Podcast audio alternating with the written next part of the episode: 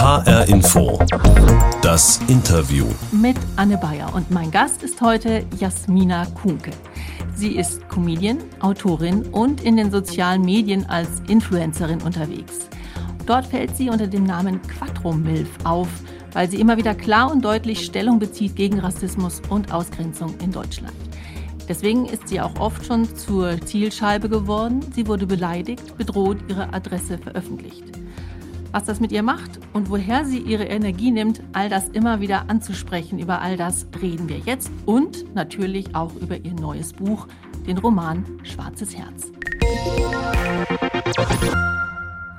Hallo Frau Kunkel. Hallo Frau Bayer, danke für die Einladung. Ja, gerne. Bevor sich jetzt alle Hörer und Hörerinnen die ganze Zeit fragen, was das für ein Pseudonym ist, was steckt hinter dem Namen Quattro Milf? Also Quattro steht für vier, da ich ähm, Mutter von vier sehr reizenden Kindern bin. Und ähm, Milf ähm, steht für Mom I'd like to follow. Sind Sie denn so eine Mama I'd like to follow? Also so eine richtig coole Mutter? Ähm, weiß ich nicht. Ja, müsste ich eigentlich Ihre Kinder fragen, gell? Eben, und ich denke nicht in solchen Kategorien ähm, von cooler Mutter oder uncool. Ich äh, gebe mein Bestes und hoffe, dass das reicht. Ja, das hoffen wir ja alle. Aber jetzt nehmen wir mal an, eines von Ihren Kindern würde irgendwann mal ankommen und sagen, Mama, ich möchte auch gerne mal so Haare rosa färben wie du oder so coole Tattoos haben wie du am Arm. Wäre das ein Problem für Sie? Ähm, nein, keinesfalls. Die Kinder habe ich ja nicht geboren, um ihr Leben zu bestimmen. Ähm, und ich denke, dass die Entscheidungen, die sie treffen, weise getroffen sind. Ich vertraue meinen Kindern da. Okay, aber somit müssten Sie schon noch ein bisschen warten, wahrscheinlich mit so einem Tattoo. Ist ja auch nicht erlaubt vor 18, glaube ich, soweit ich das also, weiß. Das würde auch wenig Sinn machen und das würde ich tatsächlich auch keinesfalls erlauben. Wenn sie groß sind, dürfen sie das natürlich. Und wie sieht es aus mit Schimpfwörtern? Gibt es da irgendwie Grenzen? Ja, natürlich. Also. Ich meine jetzt nur, also, weil Sie, Sie nehmen ja manchmal auch nicht ganz so ein Blatt vor den Mund. Ja, ähm, das kommt ja darauf an, ähm, in welchem Kontext das passiert und ich bin erwachsen und bin mir dessen bewusst, was ich sage, was es bedeutet. Und das sind Kinder mitunter manchmal nicht. Und ähm, selbstverständlich haben wir in unserem Haushalt äh, Regeln, an die wir uns alle halten. Ich meine, Sie sind ja auch Comedian und als Comedian darf man ja manchmal auch so Wörter benutzen. Sie sind auch Drehbuchautorin. Sie schreiben Gags für verschiedenste Comedians, auch für sich selbst. Über was können Sie denn so am lautesten lachen? Dinge, die äh, uns als Gesellschaft aufs Korn nehmen oder ähm, Situationskomik, sowas. Auch über Ihre Kinder? Da kann man ja manchmal sich auch so einen Witz abschauen, oder? Durchaus, durchaus. Also ähm, die besten Gags schreiben das, Le schreibt das Leben und Kinder sind ja nun mal ein, ein Synonym oder das verkörperte Leben. Ne? Mhm. Also da, wo Kinder sind, ist auch immer sehr viel Spaß und Freude. Und ähm, da bilden meine jetzt keine Ausnahme. Damit wir Sie jetzt mal noch so ein bisschen besser kennenlernen, werfe ich Ihnen mal so ein paar Fragen zu. Mit zwei Antworten, zwischen denen Sie sich dann so entscheiden müssen. Entweder oder, okay? Okay. Also, ähm, mal angenommen, Sie würden in einer WG wohnen. Mit wem würden Sie lieber zusammenwohnen? Mit Caroline Kebekus oder mit Atze Schröder? Ich glaube mit ähm, Caro. Ich glaube, ja. Ja. Ähm, Sie mussten auch ein bisschen schätze, also überlegen. Also ich, ich, ja, also ich schätze beide sehr, deshalb musste ich überlegen. Aber ich äh, glaube, so zum Klönen und, und im Schlafi rumhängen und so ähm, wäre es ganz gut mit Caro. Das würde ganz gut funktionieren. Das würde gut funktionieren, okay. Beruflich gesehen, außer Comedian, was würden Sie lieber machen? Schreinerin oder Rapperin? Puh. Ich habe mein Leben lang Rap gehört. Wahrscheinlich würde ich gerne rappen können. Ist ja auch cool. Mhm. Was bevorzugen Sie an Selbstbezeichnung? Schwarze Deutsche oder deutsche Schwarze oder keines von beiden? Wahrscheinlich Afrodeutsche Serbokroatin. Wieso? Naja, also ich bin ja geborene Jugoslawin und ähm, möchte diesen Teil auch nicht verleugnen, diesen Teil von mir. Ähm, deshalb würde ich, dass diese Bezeichnung ist dann sehr genau. Und ähm, mein Vater kam aus dem Senegal. Sie sind Jahrgang 82 in Hagen geboren, im Ruhrpott aufgewachsen. Karneval, ist das Ihre Lieblingsjahreszeit oder eher ein Grund für Flucht? Das kommt darauf an, mit wem man Karneval feiert. Auch da äh, habe ich sehr genossen, äh, mit Caro feiern zu dürfen, mit Caroline Kebekus. Das macht dann äh, sehr viel Spaß, weil es eben nicht dieser klassische Karneval ist, den ich gedacht habe, ablehnen wollen zu würden. Und äh, das war schön. Das hat Spaß gemacht. Was nicht Spaß gemacht hat, war Karneval im Jahr 2020. Da haben sie einen Tweet abgesetzt und ähm, daraufhin auch viel Aufsehen nochmal erregt über Köln hinaus, als eine Bäckerei, so eine Kölner Konditorei, ihr Schaufenster mit sehr fragwürdigem Gebäck dekoriert hat, Schokoküsse im Kolonialdesign. Viele Nutzer und Nutzerinnen haben das als sehr rassistisch empfunden, Sie auch. Ihr Backwerk widert mich an, haben Sie damals auf Twitter geschrieben. Was gab es darauf für Reaktionen? Also das war durchwachsen. Es gab natürlich ähm, Personen, die das nachvollziehen konnten. Es gab aber auch Menschen, die es überhaupt nicht verstehen konnten und ähm, sich dadurch angegriffen gefühlt haben, ähm, weil sie ähm, das als traditionelles Backwerk gesehen haben. Und ich finde, dass man mit rassistischen Traditionen mal brechen sollte. Also die Bäckerei selber hat die Aufregung ja wohl auch nicht ganz verstanden. Das sei doch alles gar nicht so gemeint und eben Tradition. Auf einer Skala von 0 bis 10, wie viel Toleranz haben Sie gegenüber solchen Aussagen? Also wahrscheinlich genauso viel Toleranz wie die Gegenseite, denn ähm, es ist ja eine, eine, eine entwürdigende Darstellung und ich verstehe nicht, ähm, wie das zur Belustigung oder, oder zur Freude ähm, beitragen soll. Und naja, als, als Satirikerin oder jemand, der ähm, für andere Comedians schreibt, kenne ich mich, glaube ich, ganz gut im Fach Humor aus und kann deutlich sagen, dass das, wenn es nach unten tritt und, und Menschen auf die Art herabwürdigt, ist es vielleicht einfach nicht so witzig, wie man glaubt und bin dann auch nicht dazu bereit, das ähm, unkommentiert hinzunehmen. Das mhm. bedeutet ja nämlich im selben Atemzug, dass die Konditorei das so annehmen muss oder ähm, das ändern muss. Aber sie muss sich mit Sicherheit ähm, gefallen lassen, dass ich mich dazu äußere und sage, dass es mir nicht gefällt. Das Thema Rassismus, das hat für Sie tatsächlich auch nochmal eine ganz andere Dimension bekommen, im Real Life, leider nicht nur virtuell. Das war vor circa einem halben Jahr, als Ihre Adresse im Netz veröffentlicht worden ist, und zwar mit einem Mordaufruf wir wissen, wo du wohnst, hieß es da in so einem vierminütigen Video. Man wollte sie damit einschüchtern und letztendlich ja auch zum Schweigen bringen. Das ist ihnen nicht gelungen, aber sie haben die Bedrohung auf jeden Fall so ernst genommen, dass sie sofort mit ihrer Familie umgezogen sind. Ähm, ja, also das war ja schon in, der, in dem Aufruf, war ja schon ähm, eine konkrete Morddrohung formuliert. Und ja, das ist halt Teil meiner Lebensrealität und äh, es gehört offensichtlich einfach für mich gerade dazu. Als schwarze Frau, sobald ich mich ähm, gegen Rassismus laut äußere und ja, das ist dann leider so. Was hatte das dann für Konsequenzen? Ja, wie Sie schon sagten, ich musste umziehen. Das heißt, mit Ihrer Familie leben Sie seither auch so, dass eigentlich niemand direkt Kontakt mit Ihnen aufnehmen kann. Ich konnte das ja auch erstmal nicht. Es lief alles über ihre Agentinnen. Das ist ja ein normales Vorgehen. Das ist ein normales, ja, ja, natürlich. Aber trotzdem ist es wichtig, dass wir ihre Familie schützen und darum werde ich da auch keine weiteren Fragen an dieser Stelle stellen. Aber, aber was macht das mit Ihnen? Also wahrscheinlich ist es für die Umwelt belastender und, und für, für Menschen, Mitlesende belastender, für Menschen, die mitfühlen, belastender als für mich. Ähm, bin eine schwarze Frau, ich bin in ähm, Deutschland geboren. Bedeutet, ich weiß ja schon immer um meine Bedrohung im Alltag und ähm, weiß, dass ähm, es jederzeit passieren kann, dass jemand ähm, sich durch meine Hautfarbe oder durch den eigenen Rassismus provoziert fühlt und ähm, mich angreift. Also das ist keine neue Situation. Deshalb bin ich so laut, wie ich bin. Denn es darf und sollte niemandes Lebensrealität sein müssen. Aber das heißt, das heißt, Sie sind tatsächlich auch durch Ihre Erfahrungen zu einer Aktivistin geworden, die Sie jetzt sind. Also ich bin keine Aktivistin, ich bin ähm, Comedy-Autorin und mhm. ähm, jetzt Romanautorin.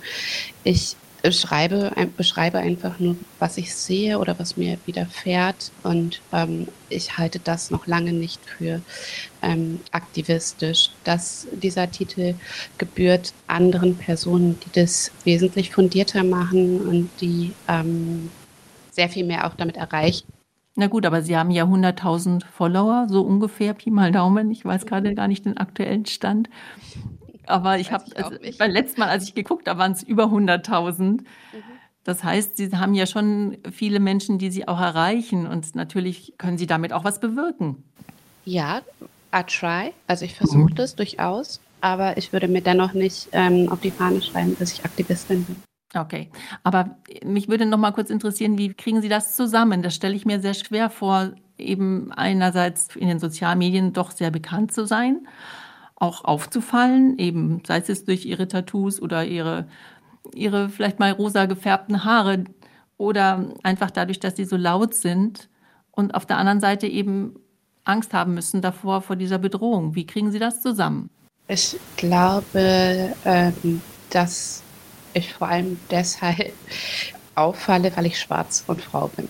Wir haben das äh, sehr schön umschifft. Aber ähm, wir kommen ja nicht äh, drum herum, die Fakten ähm, aufzuzählen. Und ähm, es ist nach wie vor so, dass ähm, sehr viele Menschen glauben, dass sie die Deutungshoheit über ganz viele Themen haben und die sind regelrecht empört oder, oder fassungslos darüber, wenn eben eine Person wie ich äh, die Deutungshoheit für sich beansprucht und das sehr deutlich formuliert. Und ja, ich denke einfach, dass das eine Art und Weise ist, damit umzugehen und dass die auch völlig gerechtfertigt ist. Das muss nicht jedem gefallen und ähm, ich kann auch wahnsinnig gut äh, Kritik einstecken, solange die eben nicht rassistisch oder frauenfeindlich oder so ist bin ich da völlig in Ordnung mit. Und äh, ja, ob da jetzt Hunderttausende mitlesen oder eine Person, mir ist das ähm, relativ egal. Also ich habe mein, mein Verhalten nicht äh, verändert. Mhm. Aber scheinbar sprechen Sie ja viele Menschen an, weil sonst wären es ja nicht so viele. Das mag sein, dann habe mhm. ich einfach sehr viel Glück. Dann haben Sie viel Glück oder Sie machen es besonders gut. okay, jetzt haben wir immer eine Box, die wir für unsere Gäste öffnen. Weil wir uns aber ja jetzt nicht sehen und ich jetzt nicht vor ihrer Nase diese kleine weiße Box aufmachen kann, habe ich was mitgebracht, wo Sie reinhören können. Das spiele ich Ihnen jetzt mal kurz vor. Auf die Plätze. Fertig.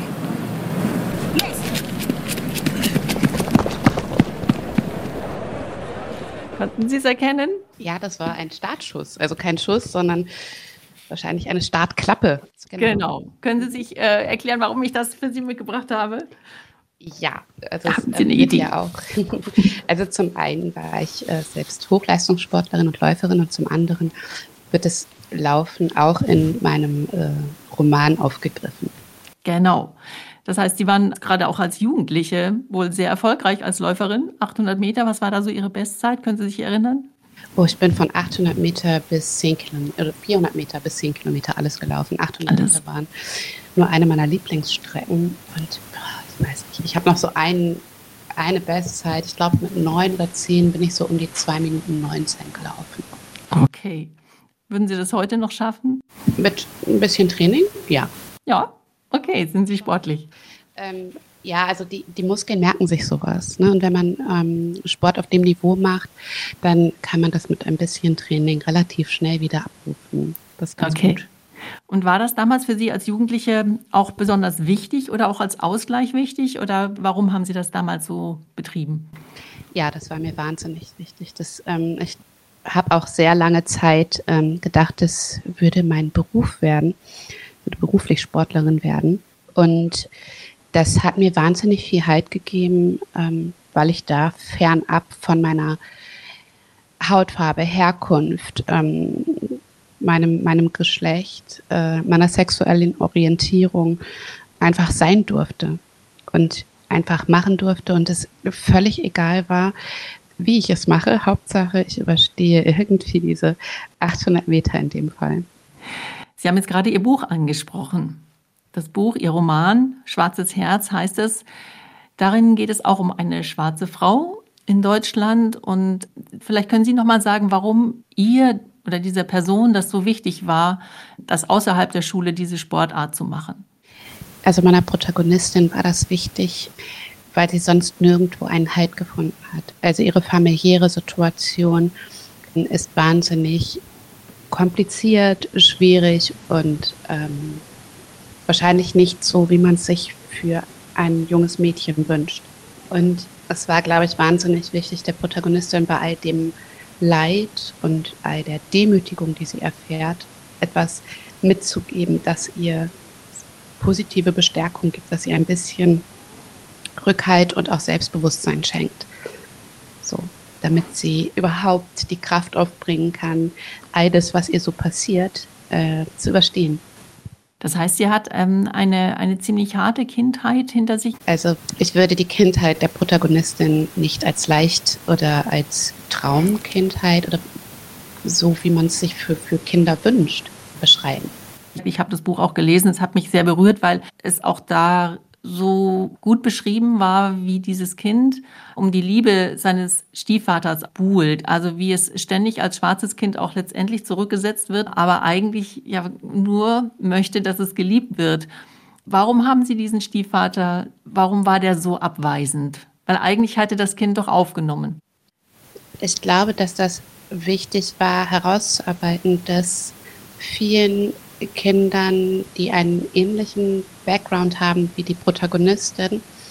Mm, in, viele Kinder wachsen in, in einem Haushalt auf, wo beide Eltern dann gegebenenfalls auch weiß sind oder weiß gelesen sind, der weißen Mehrheitsgesellschaft angehören und diese selbstverständlich ähm, nicht die ähm, Rassismuserfahrung nachvollziehen können.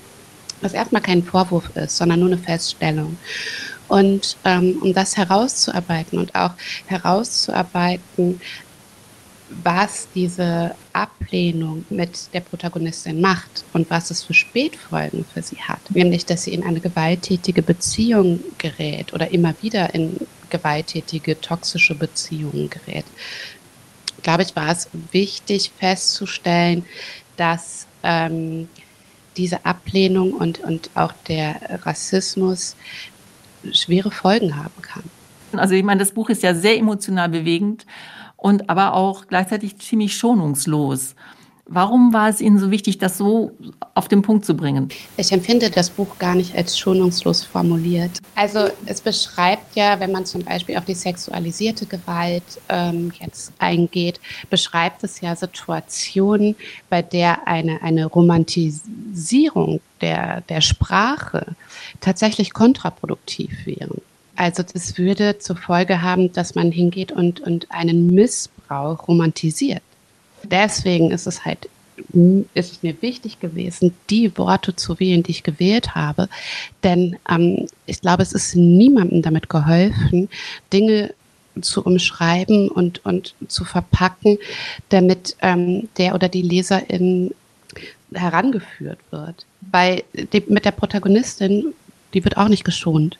Mit der wird auch nicht ja, so umgegangen, wie sie es verdient oder wie man einfach ähm, mit seinen Mitmenschen umgehen sollte. Mhm. Die Erzählerin, die Ich-Erzählerin bezeichnet sich ja auch als Überlebende. Was hat ihr denn geholfen zu überleben? Sie haben von der toxischen Beziehung gesprochen, Sie haben von Gewalt gesprochen, die sie erfahren hat. Was hat sie, wie hat sie es geschafft, da rauszukommen? Ich glaube, wenn ich das richtig beschrieben habe, es ist so, dass ähm, sie irgendwann zu sich selbst gefunden hat.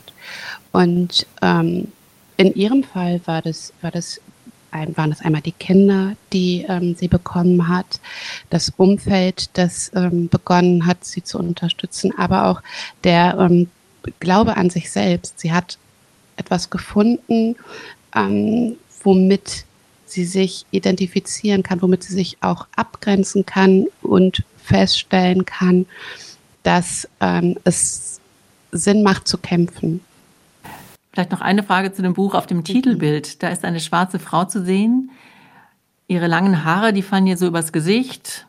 Sie zieht sich so an der einen Stelle den Pulli so ein bisschen hoch und zeichnet auf ihren Bauch ein schwarzes Herz. Mhm. Wofür steht denn dieses Herz? Äh, ich habe schon ähm, gesehen, dass es da ähm, ganz unterschiedliche Interpretationen gibt.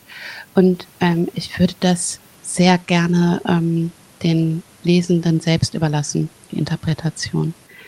Und ich kann aber so viel verraten, dass selbst in dem Text, wie er gelesen wird, gibt es auch schon wieder unterschiedliche Interpretationen. Ich habe ähm, sehr gute Freundinnen von mir gefragt, ob sie sich zutrauen würden, den Text für mich ähm, vorzulesen. Und ähm, das haben einige getan und das, äh, ich die große Ehre, das auch auf meinem Instagram-Kanal posten zu dürfen. Und ähm, das hat mich wahnsinnig bewegt und berührt, ähm, wie diese unterschiedlichen Menschen einen, einen doch sehr ähnlichen Text immer wieder anders lesen und vor allem vorlesen. Das ist ähm, ganz unglaublich schön. Dann verraten Sie uns doch noch kurz, wie Ihr Instagram-Account lautet. Äh, auch als Quattromilf. Auch wieder Quattromilf, genau. Na, ganz einfach, okay. Nochmal kurz zurück zu Ihnen. Was hat Ihnen denn geholfen, zu der Frau zu werden, die Sie jetzt heute sind? Beziehungsweise vielleicht, wer war da auch wichtig? Wer hat Sie da begleitet, außer Ihren Kindern? Also ich habe ähm, grundsätzlich ein sehr wohlwollendes ähm, Umfeld, das mich wahnsinnig stärkt, das ähm, sich auch gerne vor mir positioniert, das ja, aber auch Kritik mit mir übt. Also ich äh, glaube, dass ich das große Glück habe, von Menschen umgeben zu sein, die sehr ehrlich und wahrhaftig mit mir sind. Und ähm, wenn ich nochmal zurückblicke auf Ihre Kindheit oder Jugend, wer waren denn da so Ihre Vorbilder? Hatten Sie da welche? Nee, eigentlich nicht. Whoopi Goldberg vielleicht. Ja, also nicht unbedingt als Vorbild, aber ich mochte die gerne. Mhm. Ich mochte die gerne und ich mochte, dass sie Dreads hatte und ich mochte ähm, den Humor als Kind und ähm, sie war, glaube ich, eine der ersten schwarzen Frauen, die ich im Fernsehen ähm, gesehen habe. Und ähm, vielleicht liegt es darin, dass ich sie damals als so wahnsinnig äh, beeindruckend empfunden habe, weil mein Umfeld ja weiß ist und war. Und ähm, ich dann plötzlich diese lustige schwarze Frau im Fernsehen äh, sehen durfte. Und ähm, ja, die fand ich toll. Hm. Haben Sie Ihre Filme alle gesehen dann? Ja. Sister Act und so weiter und so fort. Ja. ja. Die sind ja auch toll. Meine Frage nochmal an Sie, was geben Sie Ihren Kindern mit? Ich glaube, ich gebe meinen Kindern sehr viel Respekt und Liebe mit. Ich glaube, das ähm, ist äh, ein gutes Handwerk, um ähm, im Leben durchzukommen. Das war ein schönes Schlusswort. Vielen Dank. Das war Jasmina Kunke, alias Quattromilf, ist sie in den sozialen Medien unterwegs und macht immer wieder darauf aufmerksam, wenn es um Rassismus und Diskriminierung geht. Thema auch in ihrem neuen Roman Schwarzes Herz. Das erscheint Mitte Oktober im Rowold Verlag. Ein Buch, das zeigt, was Rassismuserfahrungen mit Menschen machen, wie sehr sie verletzen und zerstörerisch wirken können. Aber es gibt auch Hoffnung, wie es gelingen kann, sich daraus zu befreien, stark und glücklich und frei zu leben. Das Interview gibt es natürlich auch als Podcast, überall da, wo Sie Ihre Podcasts hören, auf Spotify, in der Audiothek oder aber hier auf unserer Homepage hrinforadio.de. Mein Name ist Anne Bayer.